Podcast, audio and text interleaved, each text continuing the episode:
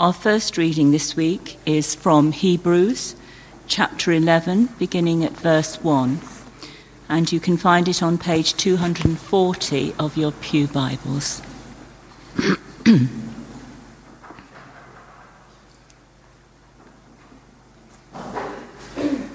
meaning of faith. Now, faith is the assurance of things hoped for the conviction of things not seen. Indeed, by faith our ancestors received approval. By faith we understand that the worlds were prepared by the word of God, so that what is seen was made from things that are not visible. By faith, Abel offered to God a more acceptable sacrifice than Cain's. Through this, he received approval as righteousness, God Himself giving approval to his gifts. He died, but through his faith, he still speaks. By faith, Enoch was taken so that he did not experience death, and he was not found because God had taken him. For it was attested before he was taken away that he had pleased God. And without faith, it is impossible to please God, for whoever would approach him must believe that he exists and that he rewards those who seek him. And the second reading is from the Gospel of Mark, chapter 2, verses 1 to 12. And you can find this on page 38 of your Pew Bibles.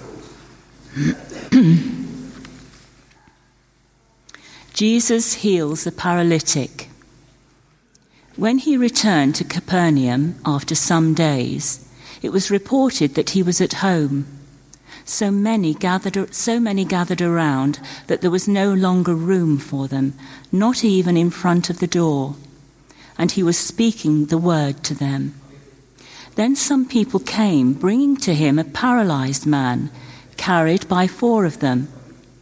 And when they could not bring him to Jesus because of the crowd, they removed the roof above him, and after having dug through it, they let down the mat on which the paralytic lay. When Jesus saw their faith, he said to the paralytic, Son, your sins are forgiven. Now, some of the scribes were sitting there questioning in their hearts, Why does this fellow speak in this way? It is blasphemy. Who can forgive sins but God alone? At once, Jesus perceived in his spirit that they were discussing these questions among themselves. And he said to them, Why do you raise such questions in your hearts? Which is easier, to say to the paralytic, Your sins are forgiven, or to say, Stand up and take your mat and walk. But so that you may know that the Son of Man has authority on earth to forgive sins, he said to the paralytic, I say to you, stand up, take your mat, and go to your home.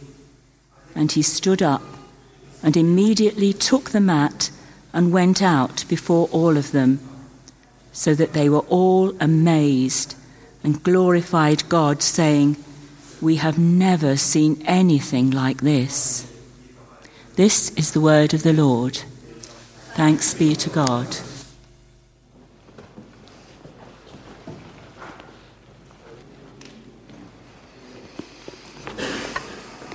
Well, good morning, everyone. It's been um, good to have the opportunity of addressing you this morning. I've done it on occasions before, but only to give a brief word. This time they've asked me to actually bring a word from Scripture. And if you've heard me before, you will know that I have um, a sense of humor. So I'm going to begin uh, this with a, a, bit of a humorous story before I get into the text. Um, about a year or so ago, uh, as I suppose some of you do, I came downstairs and I turned on my iPad and I received a message from an old friend a minister friend in England, and uh, he told me a story. It was a story, and after the story was finished, I, I laughed for about five, five minutes or so. So I'm going to share that story with you because it's pertinent to what I'm going to bring uh, today. The story went like this There was a black Pentecostal church somewhere in, in England, and uh, Elroy had been invited along for the first time. He was going through some problems, and they invited him. So Elroy was at the back of the church. And uh, in this church tradition, at the end of the service, people were invited to come forward for prayer. So, so the pastor of the church said, Is there anybody here who would like prayer? And uh, very tentatively, hand goes up from Elroy. I'd like some prayer. Come forward, says the, the minister, and he, he comes forward to the front. What can I do for you? He said, I could do with prayer for my hearing. Right, he said, Well, you kneel down here and I will pray for you. So Elroy knelt down, and the pastor put his fingers in Elroy's ears and began to pray, softly to begin with, gaining pace till it came to a crescendo with amens and hallelujahs all over the church. And then he asked Elroy to stand up. Elroy, will you please stand? Can you tell me, has my prayer helped you this morning? Elroy looks confused. And he says to the pastor, Can I tell you next week? Come on, Elroy, tell us now. How's this prayer helped you? He said, I can't tell you now. My hearing doesn't take place. It takes place in courtroom number three next Wednesday.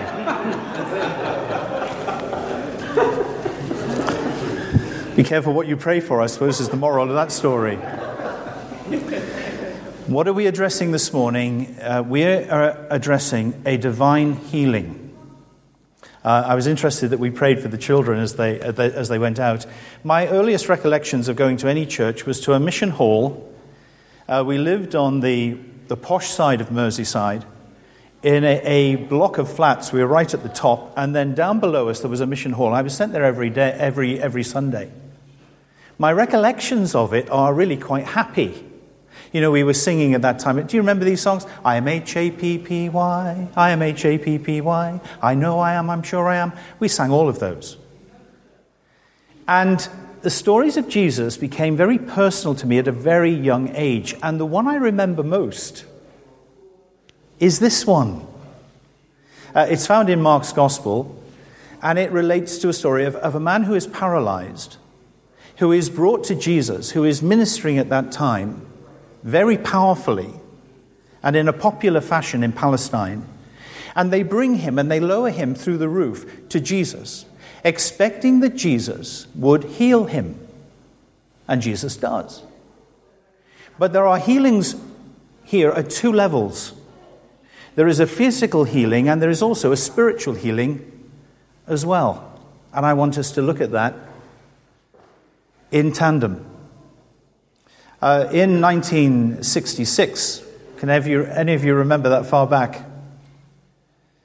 The Beatles were about to tour America, and John Lennon gave an interview to a journalist in London in which he claimed that the Beatles were more popular than Jesus. Let me quote uh, Lennon in that article Christianity, he said, will go it will vanish. I need not argue about that. This is Lennon, 66. We are more popular now than Jesus. We are more popular now than Jesus. Well, Lennon has come and gone. I don't know what you think of his music. I quite like his music. There's, there's a confession. Maybe I need to confess that. He's come and gone. Imagine there's no heaven. It's easy if you try. No hell below us. Above us, only sky. Imagine all the people living life in peace. You may say, I'm a dreamer, but I'm not the only one. Is the world at peace? Is it at peace? Were the Beatles, as popular as they were, able to change the world for the better? They tried. Now, who is popular here? Jesus is popular. He's going around the villages and he's preaching and teaching. So popular, in fact, would he become that he issues a warning to a leper that he'd healed not to disclose what had happened to him because he couldn't enter the villages, that he was so popular.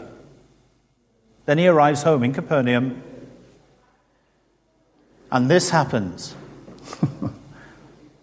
Some friends bring a paralyzed man to him with the expectation, on the basis of what they'd heard, that Jesus would be able to heal him completely. It's a remarkable story. And there are so many different facets of the story that I could dwell on this morning. In the earlier service, I was dealing with the fact that when Jesus saw their faith, he said to the paralyzed man, Son, your sins are forgiven. Now, whatever tradition we come from in terms of church and the government of church, the crucial thing in the scriptures is this do you believe in God? Do you believe that He exists? Do you believe that He is able to do what He says and claims He can do? So, in the reading from Hebrews, it says, Without faith, it is impossible to please God. He who comes to God must believe that He exists, and those who come to God like that receive a reward. Um, I have studied down through the years. I, have a, I hold an MA and a PhD in church history and dogma. And I've discovered that down through the years, theologians have tried to define what true faith is. There can be false faith, you see. What is true faith? Three Latin words they use to describe what true faith is. One, it's notitia. What does that mean? Now, I don't speak Latin. I'm just trying to impress you this morning. Notitia that intellectually, in my mind, I accept that God's word is true truth. Can I ask you this morning, intellectually, in your minds, do you accept that God's word is true truth? So it's notitia, it's hearing God's word, it's understanding his revelation, it's responding in the light of that intellectually to it. I haven't got time to develop this this morning, but I have no problem whatsoever in believing that this world and the universe in which we live is here by intelligent design. I have no problem whatsoever in believing that God created the world in which we live. None whatsoever. You can argue with me afterwards if you like, if you have a different perspective. I'll give you my reasons. But I have intellectual reasons for believing that. So the basis of my faith is that God exists and he rewards those who come to him. The second element of faith, as theologians have taught it, is this assensus. Notitia assensus. A census means that you hear, you read God's word, his truth, and you accept it. You assent to it. Uh, when I was 18, uh, I became a Christian. I, I really hadn't too much time for church before that, but under the influence of good people, I began to understand the message and I gave assent to the essential message. And I was baptized on Easter Day. My family were there. What was I doing through the waters of baptism? You may do it differently in your tradition. I was saying yes to truth, I was giving assent to it. The third element of faith, according to good theologians is this Notitia, intellectually, I accept truth. Assensus, I accept the truth. And then thirdly, fiducia, I rely upon truth. I rely upon it. You see? Now, had we changed the church here and we had chairs, I could have illustrated the point. From the time I was very small, I was told this is a chair. This is what it's called. I could go into the carpenter shop and I could see a chair being constructed. So in my mind, I'm assenting to the fact that this is a chair. In I'm giving credence to the fact that this is a chair. But what is the chair asking me to do? It's asking me, or it wouldn't be a chair for me unless I sat on it and proved it. Do you see the difference? I know it's a chair, I know it's constructed as a chair, but I have to sit on it. That is fiducia. I have to rest in faith on God. Now, uh, Sarah's here. I've used this illustration many, many times. I'm going to do it again because you haven't heard it. Uh, she'll be gracious enough, I'm sure, uh, that I, I, repeat it again. I was in a church at, at 18, 19, and, and the pastor one day said to me, Could you go and visit the oldest member of our church? And I said, Yes, I'll be happy to do that. So I arrived on a wet Wednesday evening, and this lady came to the door. She'd had a bout of shingles, and it had affected her eyesight. I said, I'm here from the church. The pastor's invited, uh, asked me to come along. Come in, she said, come in. I was taken down a very narrow hallway into a side room, and um, I spent an hour with this lady. And I would say um, that that hour of fellowship was very, very precious. This is why I believe that churches should be made up of all kinds of ages. Very, very precious. I sat with her, at the end of it, she said, Would you read to me, David, before you go? I said, Yes, of course. I took the old Bible and I read from John's Gospel In my Father's house there are many rooms. If it were not so, I would have told you, I am going to prepare a place for you. And as I read those words, she took my hands and she squeezed them and she said, Bless you, my boy. I have lived in the light of these promises for 40 years, and the Lord has never failed me once. She rested in faith on Jesus. So that's one element here. The second element is this that comes out very clearly, clearly from the text. Immediately, Jesus knew in his spirit, this is the opponents why does this fellow talk like this? Son, your sins are forgiven. Only God can forgive sins. You see what they're saying by way of criticism. Jesus, we don't know where you come from, but only God can forgive sins. Why are you thinking these things? said the Savior. Which is easier?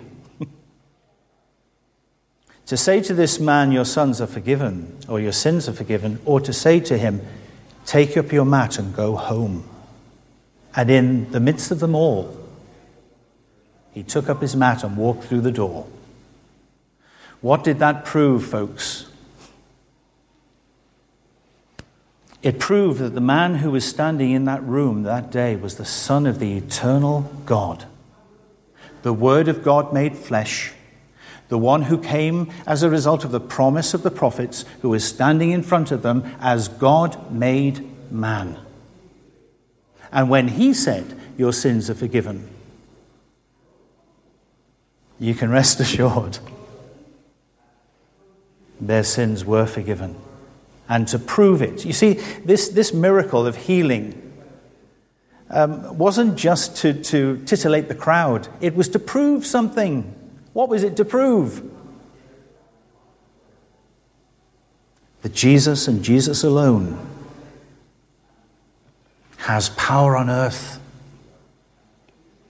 to forgive sins and to restore us to God and to make us right with God and to, so that we might have fellowship with God. Um, in Abergavenny somewhere, solicitor's office, I've already written out my funeral service. It's there. When I go, they're going to, to follow that. And there's a hymn that I want sung.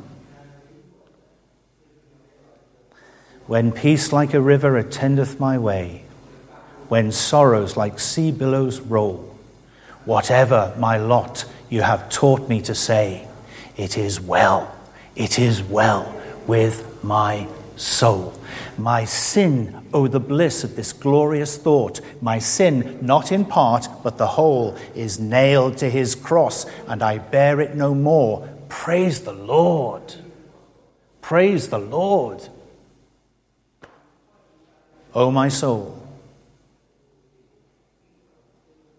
I haven't got the power to confer the forgiveness of sins on you. No man has the power to do that.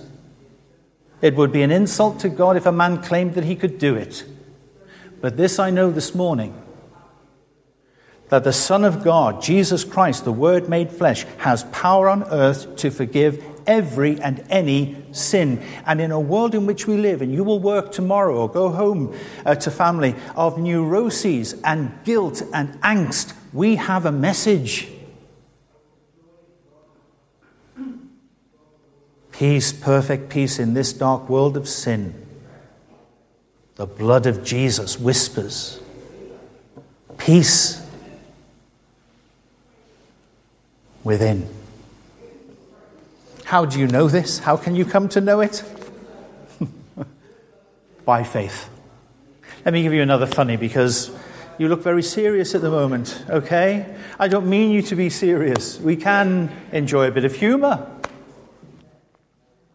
I had a Christmas cracker this year. I, I I've based a whole gospel story on a Christmas cracker. You know, the hat, the crown, the, the, the, the, the, the, the joke is the mystery, and then the gift being the gift. So we had Christmas crackers, and I pulled one. I don't normally read these things because they're so banal, don't you find? Who, who sits somewhere and thinks about all. Anyway, this one was brilliant.